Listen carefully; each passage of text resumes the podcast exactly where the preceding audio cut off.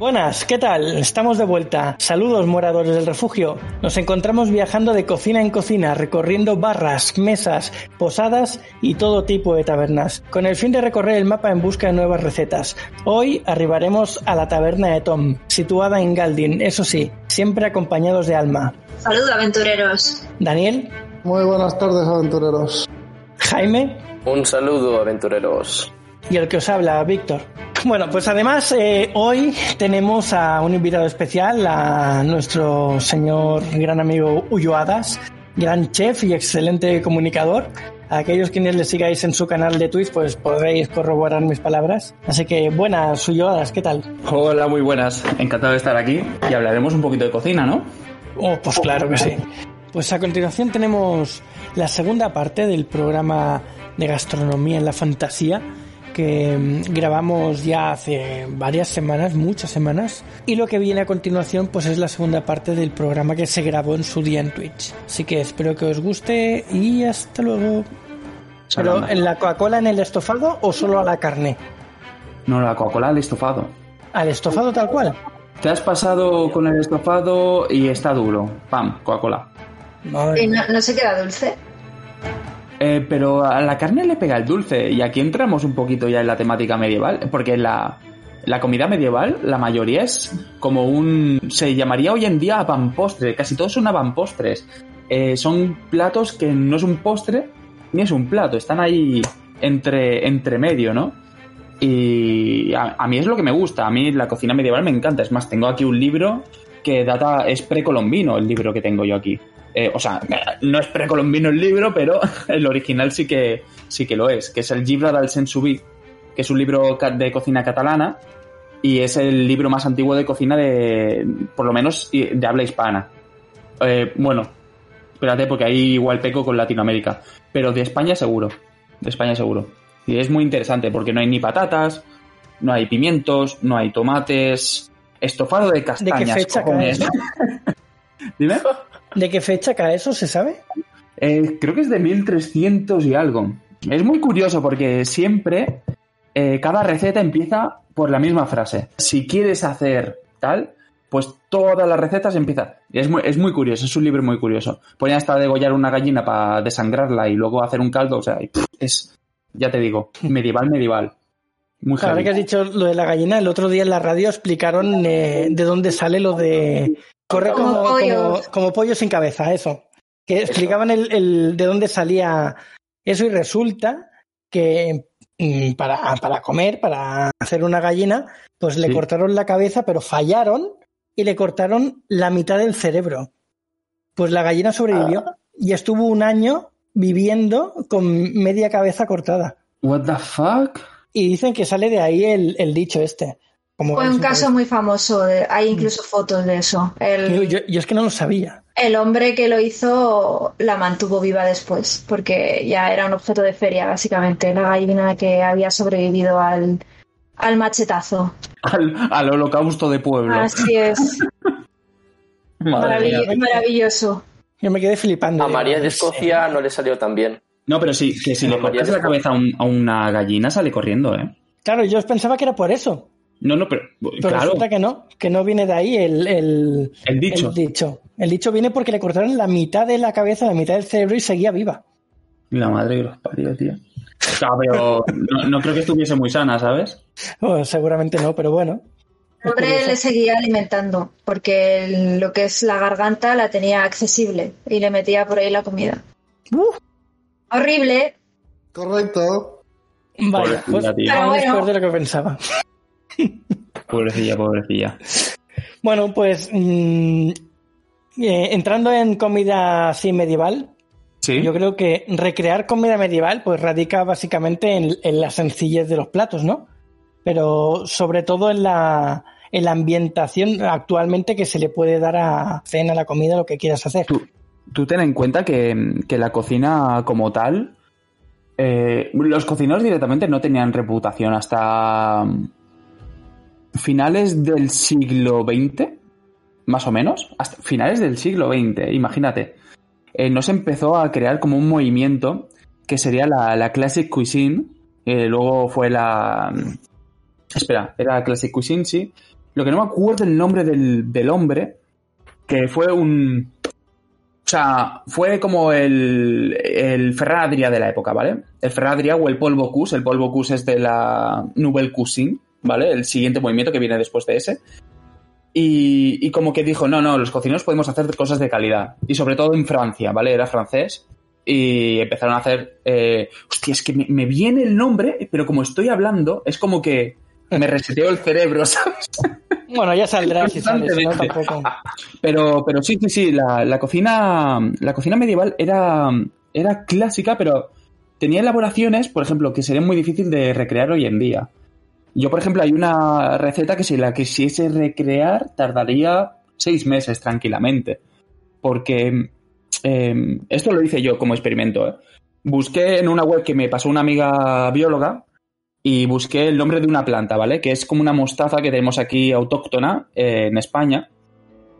Y busqué a ver en esa web que te sale como un mapa, como si fuera un videojuego, y te marca aquí hay, aquí hay, aquí no hay. Y funciona. Porque yo me fui a las afueras de San Boy y justamente en el punto donde marcaba el mapa estaba esa planta. Entonces, si le sacabas las semillas a esa planta y las dejabas secar en pan con leche, eh, germinaban un poco y a los seis meses las podías usar para hacer un pan y luego con ese pan hacer una salsa. Imagínate tú, a ver, no es complejo, a lo mejor si lo haces en la época porque ese pan se comercializaba bastante, pero hoy en día ese pan ni existe, ni siquiera se usan esas semillas. Entonces, em, en su época yo creo que eran platos sencillos, pero que hoy en día hay muchas de esas recetas que serían difíciles porque los ingredientes pues se los ha cargado Monsanto o directamente no, no se comercializan. O porque, yo qué sé, en vez de esas semillas hoy en día pues te compras una mostaza del súper prima o, o ya un marca un poquito más buena y fuera. Está claro que ahora la industrialización ha hecho cosas que sean mucho más fáciles y otras que sean más difíciles, como por ejemplo esta. Se han cargado muchas especies. Ese, ese es el problema. Se han Entre muchas- eso y la construcción de edificios, pues adiós a la mitad de las cosas, claro. Claro, es que a ver si puedes tener un, un super pollo con unas pechugas tremendas. Al final los pollos ya verás tú. Al final no. Dentro de unos años, si ya ha pasado con los perros, los perros. eh, bueno, si no me equivoco, todos provienen del lobo. Sí. Y, y mira tú la cantidad de perros que hay. Ha pasado al revés, pues ahora eh, es como si nos cargamos a todos los perros y solamente queremos lobos. Y es lo que está pasando con la industria cárnica o, el resto. Y la cocina medieval, yo de verdad, eh, le, le veo. Yo creo que se, se lo curraban mucho, tenían cosas muy curiosas. En, España estaba curioso, pero por ejemplo vi en un documental en, Rusia. En Rusia es brutal. En Rusia eh, se comían los labios de los arces, tío. O sea, labios de arce. Tú ves un arce y no te piensas en sacarle esa carnecilla de los labios para comerlo. Entonces está. Yo creo que es. Es sencilla, pero es muy rica, ¿sabes? En variedad. Bueno, ver, lo- allí lo tenían arces tiene- y aquí tenemos los cerdos y nos comemos el morro de cerdo. Claro. Exactamente. Es que al final la, la gastronomía no es otra cosa que el acceso a los productos que tengas en cada momento. En la Edad Sí. Media eh, pensamos que serían productos muy locales, porque después de la caída del Imperio Romano eh, todo lo que es el comercio baja muchísimo y Claro. las zonas de hábitat eh, dejan de ser las ciudades y pasan a ser núcleos más apartados en el campo, en, en feudos y demás.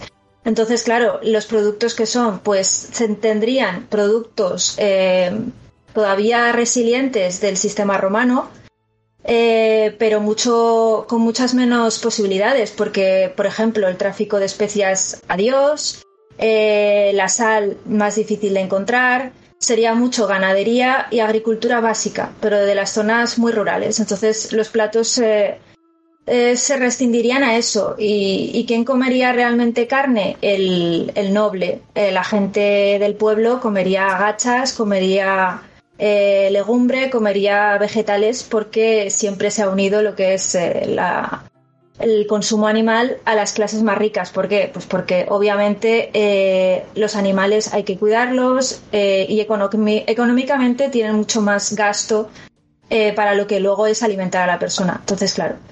Y yo Claro, creo que eso, claro, entonces luego en la mitología, digo en la mitología, en la, en la fantasía, cuando lo trasladamos a mundos fantásticos medievales, eso es lo que nos vamos a encontrar. Y lo que tú decías de que aparece en mucha comida eh, como por ejemplo patatas o maíz, que ya son después de la, de la conquista, pues eh, sí, ya no sería tanto el medievo, más tirando a moderna, pero lo, lo aunan aún así, porque realmente si te fijas en los mundos de fantasía cogen muchas cosas de muchos tiempos a la vez. Aunque parezca medieval, tú te das cuenta que hay muchas eh, ciudades que parecen del Renacimiento, otras ciudades que parecen más a, la Roma clásica.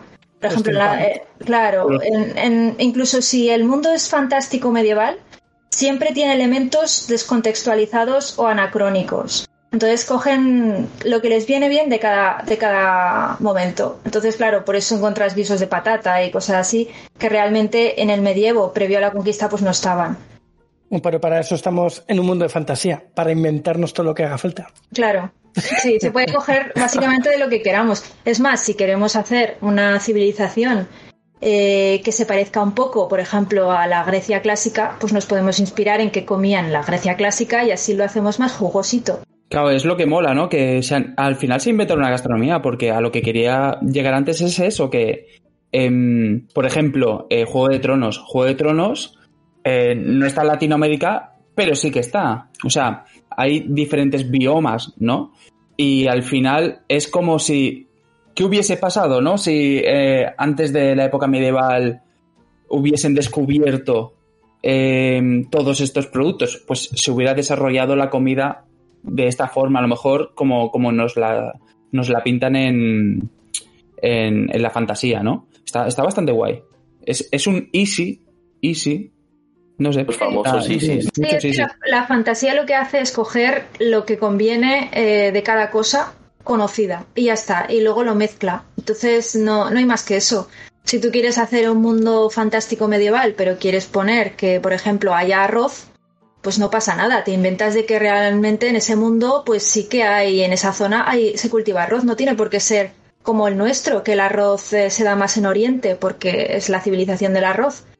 Eh, puede haber evolucionado de otra manera muy distinta. Entonces, es la variedad y la riqueza que tiene la fantasía, ¿no? Que tú usas lo que más te conviene cuando mejor te conviene. Ojo, no lo digas muy alto que te viene un valenciano, ¿eh? no, pero sí. Antes iba a mencionar que el ejemplo que has puesto eh, con los valencianos, o sea, con la paella, viene perfecto. O sea, platos humildes y al final con lo que tienes. Y es el origen de la paella. Eh, si tienes un huerto, pues te haces una paella con lo que tienes en el huerto. Y, y es eso, en la época medieval al final siempre, o sea, sea fantasía o no, nunca he visto. Bueno, sí, el, Hobbit. En el Hobbit tenían em, comida de sobras, ¿no? O sea, vivían bien, vivían bien. Yo creo que es los hobbits, en, todo en todos los mundos de fantasía, yo creo que son los que mejores viven. No tienen jerarquías, todos están ahí tan panchos con su gastronomía y todo. Son geniales, son geniales. Pero el resto, por lo general, son bastante pobres, ¿no? Sí, pues, bueno, los enanos no. Los enanos son ricos. Los enanos, los enanos en El Señor de los Anillos lo que tenían era un tipo de raíz eh, que comían como si fuera una, una hortaliza que crecía en el interior de la, de la montaña y se dice que el dios de los enanos se la regaló como, como forma de alimento. Pero no me acuerdo del nombre de esa raíz, pero sí que la usaban. ¿Palodú? No me acuerdo. No, sé. El palodú es. Bueno, no sé si es en el resto de España, no sé cómo se llamará el palodú. El, el palo este que se mastica, que te lo venden en las ferias. Ah, vale, eso es. ¿Eso no es regalí? No. Pero. ¿No?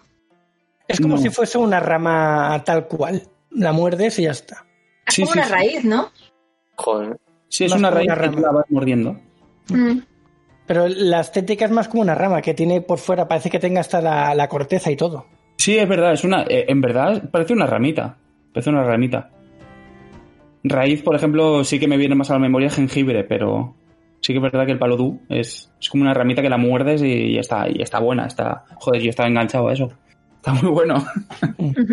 ¿Del libro este que has dicho de la comida medieval? ¿Dime? ¿Tienes? ¿Del libro este que has dicho de la comida medieval que tienes? Sí. Has cocinado algunos platos, supongo. De los que has hecho, ¿cuál te ha sorprendido? ¿Cuál has dicho de su sencillez? Qué bueno estaba. Me sorprendió más cómo hacen la salsa de queso. Te lo juro. Lo que más me sorprendió de todo es a lo quesos, a lo quesos, ¿eh? Tal cual. Es a lo quesos em, y es una salsa de queso.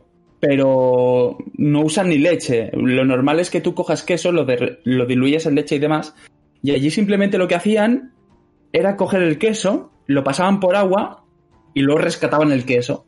Entonces eh, me resultó como curioso, ¿no? Esa forma de derretir el queso en agua y luego sacarlo. me, no sé, me, me quedé un poco pillado cuando lo dije, pero esto funciona y lo probé en casa, sí, sí, sí, sí. Funciona, funciona. Joder. Aparte, el libro que yo tengo es, es un libro con... Pasó una cosa con este libro. Este libro lo, lo tradujeron al castellano y lo, distribuyeron por toda España, ¿vale? Y pasó a llamarse de otra manera. Y luego está la versión ya totalmente traducida, porque eh, tengo desde el original que es perga, o sea, no es pergamino, pero está fotocopiado, es fotocopiado el pergamino, y no entiendes nada, te aseguro yo. Y si consigues leerlo tampoco lo vas a entender, porque es un catalán cerrado, cerrado, cerrado, cerrado y antiguo. Está, está muy curioso. Tengo que recrear más, ¿eh? Por esto. Tengo que recrear más. De Juego de Tronos sí que he hecho alguna cosa. De Juego de Tronos hice el pastel de carne. Oh, qué rico. El pastel de carne. Yo lo está, probé una vez. está, está rico, está rico, está rico. Yo creo que se basan un poco en los pasteles que tienen ingleses, ¿no? Que ya sabemos que a los ingleses les mola mucho hacer una masa, meterle carne dentro y cerrarla y... como si fuera una empanada, pero más tipo pastel. A los ingleses les encantan los pasteles en general. Sí, sí, Y sí. el sí. whisky. Es verdad, ¿eh? O sea, es una pasada. Sí. El whisky mola. también. Pero no sé, está muy bueno. Menos el que nunca he probado es el pastel de riñones y... Eso es el haggis famoso. Bueno, no sé cómo El se llama. Eh, no, pero es, es kidney and... Buah, es que no sé si es hígado y riñones. Es que, es que el haggis sé que es un pastel así hecho de, de casquería en ese plan, en hígado, Pues riñones y cosas así. Es el- uno de los platos estrella de Escocia. Por eso. Pues es posible, es posible. Porque casquería era, eso seguro. Mm. Pero no, no, no, me, no me hacía muy buena pinta. Aparte de que las cosas como son en Inglaterra, la cocina clásica no es que sea de la más rica del mundo, ¿sabes? Bueno, Al contrario que otros sitios que sí que se, se lo curraron un poquito más sacando sabores y demás. En la- en Inglaterra pues no se comía demasiado, demasiado bien. Un huevo frito es lo más bueno que te va a comer. podemos decir que para recrear comida medieval simplemente hay que, a día de hoy, ¿eh? hay que irse a lo sencillo, pero sobre todo Dulce, o sea, dulce, dulce. sencillo y dulce, y ya está. Sí, sí, sí. O sea, lo que se ve en la mayoría de las películas, aparte de los pasteles de carne y cosas varias así elaboradas, Sí, eh, por ejemplo, lo que vemos en el, en el Hobbit con Gandalf y, y Thorin, que, que lo, lo que piden en el pony pisador es una hogaza de pan y un, y un queso. Sí. ¿Eso es básicamente así? ¿O eso es demasiado sencillo para la época medieval?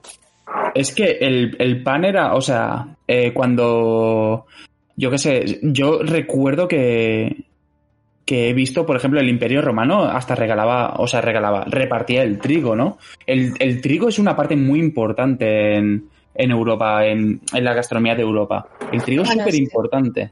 Es que Occidente básicamente se ha regido por el trigo. Exactamente. Es el trigo, el trigo, el trigo, el trigo, el trigo. Si luego te pidas para Asia, pues ya ves un poco más variedad, Claro. pero también la base de Asia es el arroz. Mm. Que, por cierto, no sé si lo sabéis, pero pasó una cosa muy curiosa con, con el arroz. No, no, no sé si era en Vietnam o dónde, porque ellos comían arroz y poco más, ¿vale? Y arroz y arroz y arroz. Y llegaron los americanos y dijeron, ¿pero qué hacéis comiendo esto? Pero si eso es feo, porque comían arroz integral.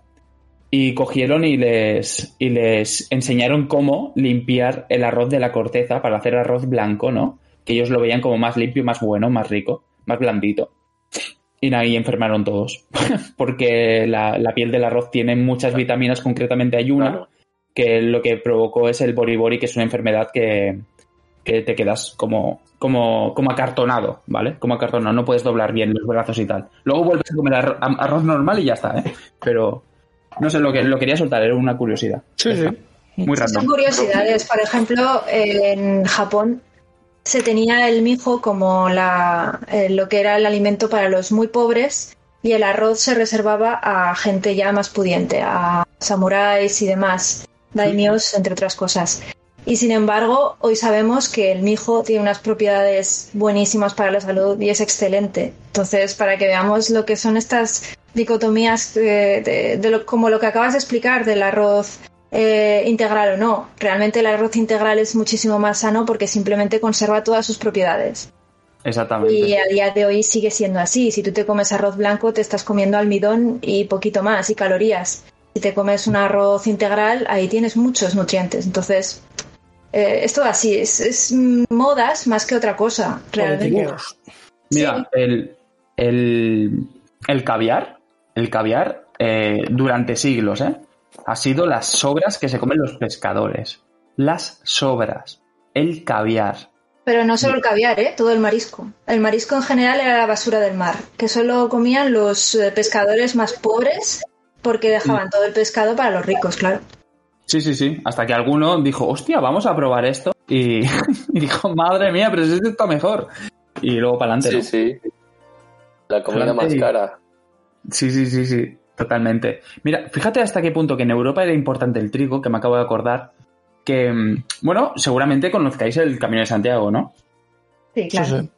¿Sabéis por qué se dice que el Camino de Santiago cura? O sea, ¿habéis escuchado A ver, yo supongo que será porque te pegas una caminata del 15 mm. y comes frugalmente por el camino. Entonces te tienes que poner súper fuerte de salud, obvio.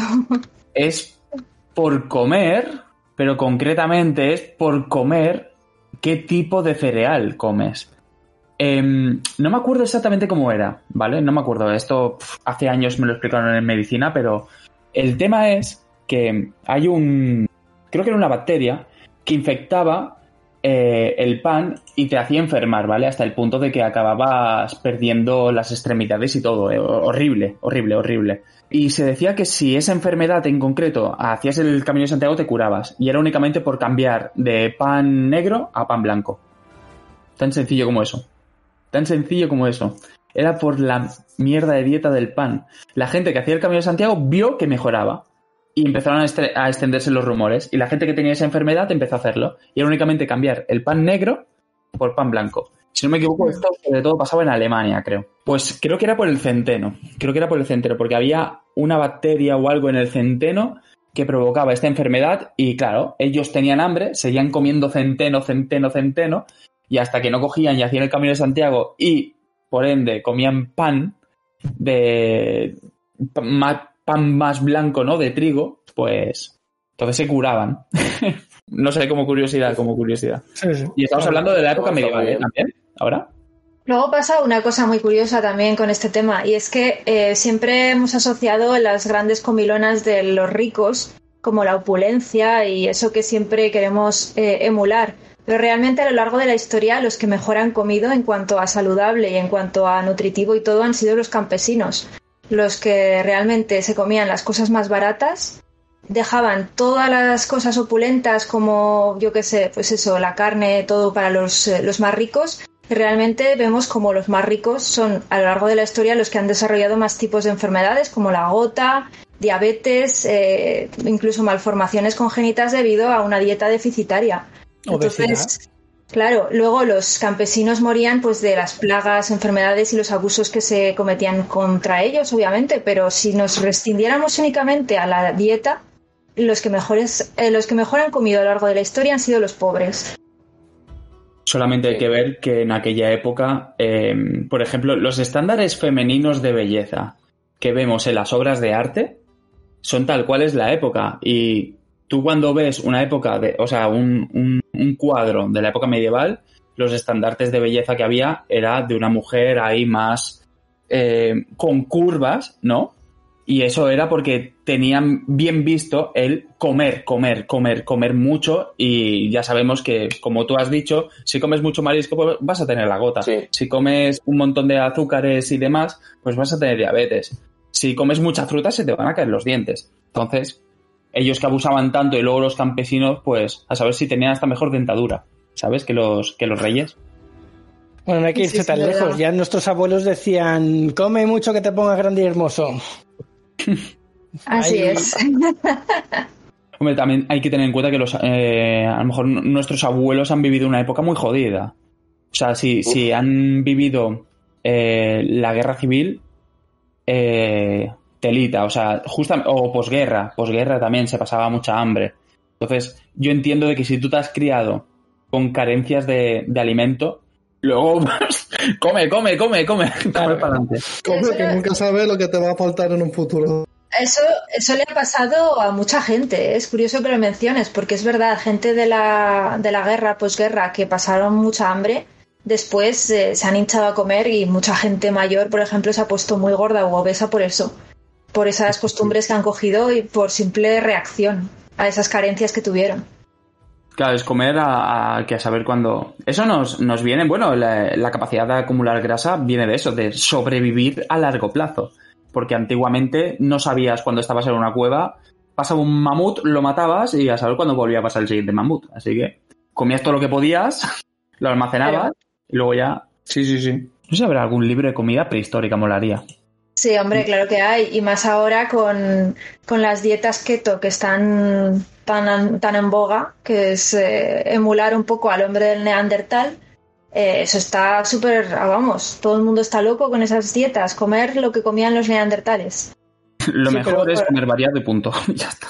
Pero ¿ha- ¿han encontrado alguna dieta marcada en las piedras? Eh, O dices sea, de del, la misma manera que... del paleolítico. Hombre, si, Sí. si tenemos que atenernos a las pinturas parietales, por ejemplo, o las rupestres, sí. o las rupestres, pues, mm, que comían? Pues caza. Básicamente Claro. caza y recolección.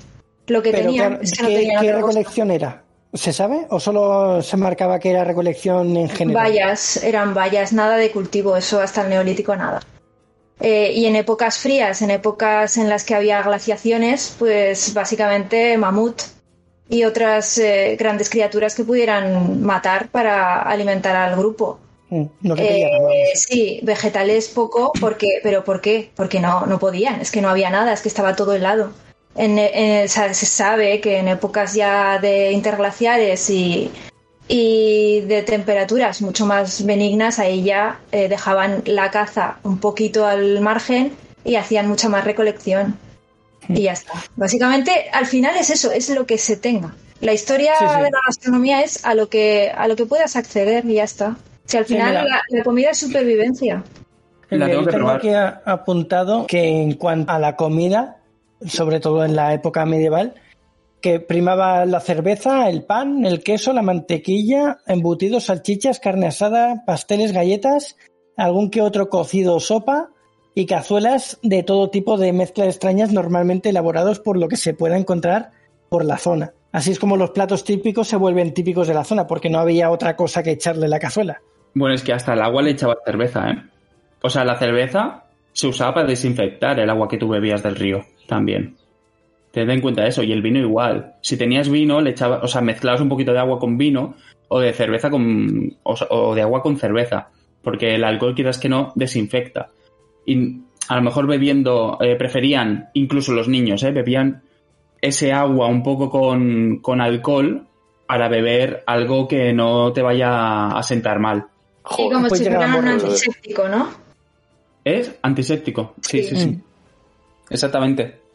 Y eso, bueno, es, o sea, es, es real. O sea, lo mezcla- mezclaron un poquito para usarlo para. Vieron que así, pues a lo mejor no te da una diarrea. ¿De qué sirve de que bebas agua si vas a tener una diarrea o que comas? Entonces, todo eso es perder alimento. Y lo que has dicho antes de, mm, del frío y demás, ¿vale? Que afecta a, a los vegetales y demás. Un ejemplo es, por ejemplo, eh, ¿conocéis a Magnus Carlsen? No. No. Es un chef, ¿vale? Es un tres estrellas Michelin que está casi siempre entre los tops del mundo. Es sueco. Bueno, este hombre, lo que pasa en su restaurante es que está apartado en la nieve, ¿vale? Entonces, eh, la mitad del año no puede cosechar. Y lo que hace es coger y hacer encurtidos. Así que yo imagino que depende de la región y todo. Tú haces encurtidos, tú haces... Pero encurtir todo, o sea, hablo de coger zanahorias, coger todas las que puedas, meterlas ahí con en salmuera y a guardar, ¿sabes? Calentar y guardar. Y así con todos los alimentos. Entonces yo imagino que en la época medieval hacían cosas parecidas también. Lo que pasa es que no sé aún cómo lo harían, porque no creo que tuviesen tarros de vidrio ahí bien trabajados en la época medieval. No sé hasta qué nivel. El vidrio tiene que cerámica. Muchos, eh, muchos secados, mucha cecina seca, carne seca, eh, salazones, eh, sobre todo Ahumados. ahumados, exacto. Sí. Todo lo que se podía mm, hacer eh, que se mantuviese un poquito, mm, al menos unos meses para, Sí. para mantener la comida, porque claro, no tenían. Sí que es verdad que había eh, refrigeradores, entre comillas, que se, eran como hoyos que se ponían en el suelo de las cabañas y ahí podías mantener determinados alimentos a una temperatura bastante fresca. Eso era, claro, Depende de dónde vivas, directamente matas al oso, lo dejas en el suelo y ya se Claro, conserva. claro, si vives en una zona helada, pues no necesitas todas esas cosas. Pero normalmente, como todos estamos sometidos a las cuatro estaciones, pues tenían ese tipo de refrigeración y luego muchas salazones, muchas, eh, muchos ahumados, lo que tú has dicho, etcétera. En África lo que hacen, por ejemplo, es usar mucho picante. Mucho, mucho picante. Igual que eh, el picante es muy usado en, en, en México, por ejemplo, también. Y es una forma de conservar los alimentos. Porque, claro, en, en África, pues imagínate, si no tienes nevera ni nada para conservar los alimentos. Pues eh, la comida más picante del mundo creo que es la, la, la cocina etíope. No es la cocina mexicana, como muchos piensan. La cocina etíope. Y es por eso, por el calor extremo que tienen allí. Entonces, depende del bioma en el que estés, vas a tener que tirar de unos recursos o de otros. Aquí en España, en la época medieval, tenían mucha suerte, las cosas como son. Bueno, yo tengo entendido que aquí eh, se conservaba con la sal. Y de ahí viene lo del salario, porque lo cubrían todo con sal y el que tenía sal era el que, el que podía conservar comida, o por lo tanto era el que podía sobrevivir. Y un poco derivó de ahí la palabra salario. Eh, la sal, o sea, el salario proviene de, de la palabra sal, pero eh, sí, es porque se pagaba con sal antiguamente. Sí, eso Pues a la es- moneda el que tenía sal. sal era el que podía sobrevivir porque es el que podía conservar las cosas. Sí, sí. Aparte, eh, cul- o sea, cultivar, cultivar sal, recoger sal no era un trabajo fácil, era un trabajo costoso. Entonces, no sé si habéis visto alguna vez un campo, un... No, no sé cómo se llama, ¿eh? lo voy a llamar salero. Las salinas. Salero gigante. Las sardinas. Son las salinas. Salinas. En, Las salinas, en ¿no? Ibiza creo que es, hay, hay varias salinas. Eso, Seguramente por aquí también, ¿no? Pero bueno. Un currazo, es un Y luego de las salinas se, se, se derivó a esto, lo de salinas, salinas. Bueno, paridas apartes, no, pero es efectivamente lo que dices tú, Víctor, es cierto. En España precisamente se utilizaba la sal. Lo que yo no sabía es era esto que tú has dicho del salario, así que muy interesante. Sí, la- Sí, sí. a ver, el pago en especie es algo que se hacía muchísimo en, en el pasado, sobre todo en las eh, civilizaciones clásicas. De hecho, en Egipto, ¿qué cobraban? Cobraban en cerveza. La cerveza y el, y el trigo era la base del- de la alimentación egipcia. Lo que pasa es que la cerveza que se, se tomaba en Egipto no penséis que es como la cerveza que os tomáis ahora. Es eh, una cerveza que era más bien como una pasta, era súper alimenticia. Era com- realmente se la comían como si fuese unas gachas, pero realmente era cerveza y era la base de su alimentación. ¿Pero tenía alcohol? No, yo creo que no. Yo creo que no porque la cocinaban como comida, ¿sabes? No era como si fuera un- una, una bebida de ocio ni nada, es que era la base del alimento.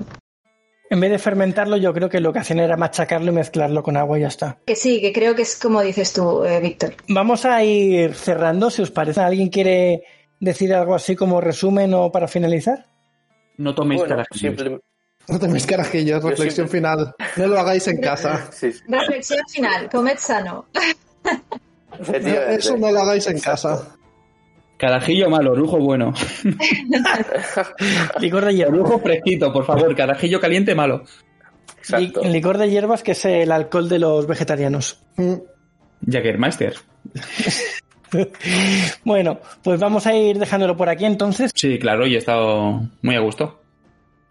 Perfecto, pues muchas gracias por estar Nada, aquí con vosotros. nosotros. Pues vamos a ir cerrando, ¿vale? Así que tras la charla y llenar nuestros estómagos de deliciosa comida y bebida, saldremos de la taberna en busca de alguna otra aventura, pero no antes de deciros alguna de nuestras redes sociales y el email para contactarnos. Refugio del aventurero es el email donde nos podréis eh, dar ideas de temas que tocar o si quieres participar, lo que sea. Después tenemos eh, el Instagram de Alma, que es arroba alma-mínguez. El Instagram de Jaime, que es arroba jbarongrau, barón con B. Tanto Daniel como mío tenemos en Instagram o cualquier otra red social como arroba sagagaldin. Ulloadas, dinos tus redes sociales, así para que la gente te pueda encontrar. Ulloadas. Ulloadas, arroba Ulloadas y en- estás en todos lados, ¿no? All Ulloadas. Todo Ulloadas. Perfecto. Pues nada, muchas gracias por escucharnos y nos vemos pronto en el siguiente programa de Refugio del Aventurero. Acordaos de cerrar la puerta al salir, que se escapa el fresquito de la chimenea. ¿Eh? El fresquito de la chimenea. Buen viaje, aventureros. Bueno, muchas gracias a todos, a los que nos estáis escuchando eh, y por supuesto a Ulloadas por acompañarnos en esta sesión. Ha sido un placer. Y hasta la semana que viene, aventureros. Pues muchas gracias a todos los que estáis hoy en el chat en directo, a Ulloadas, por supuesto, por haber venido con nosotros a compartir este rato. Y nada, id con cuidado en el camino, aventureros. Simplemente decir gracias a todos, gracias a Ulvaras y nada, un abrazo a todos. Bueno, pues muchas gracias a todos los del chat por estar aquí. Se agradecerá si nos seguís. Los que ya nos habéis seguido desde el principio, muchas gracias. Y nada, espero volveros a ver pronto y que hayáis disfrutado de, de todo lo que hemos comentado hoy. Muchas gracias a todos. Hasta luego. Vaya bien. Chao, y muchas gracias a vosotros. Chao.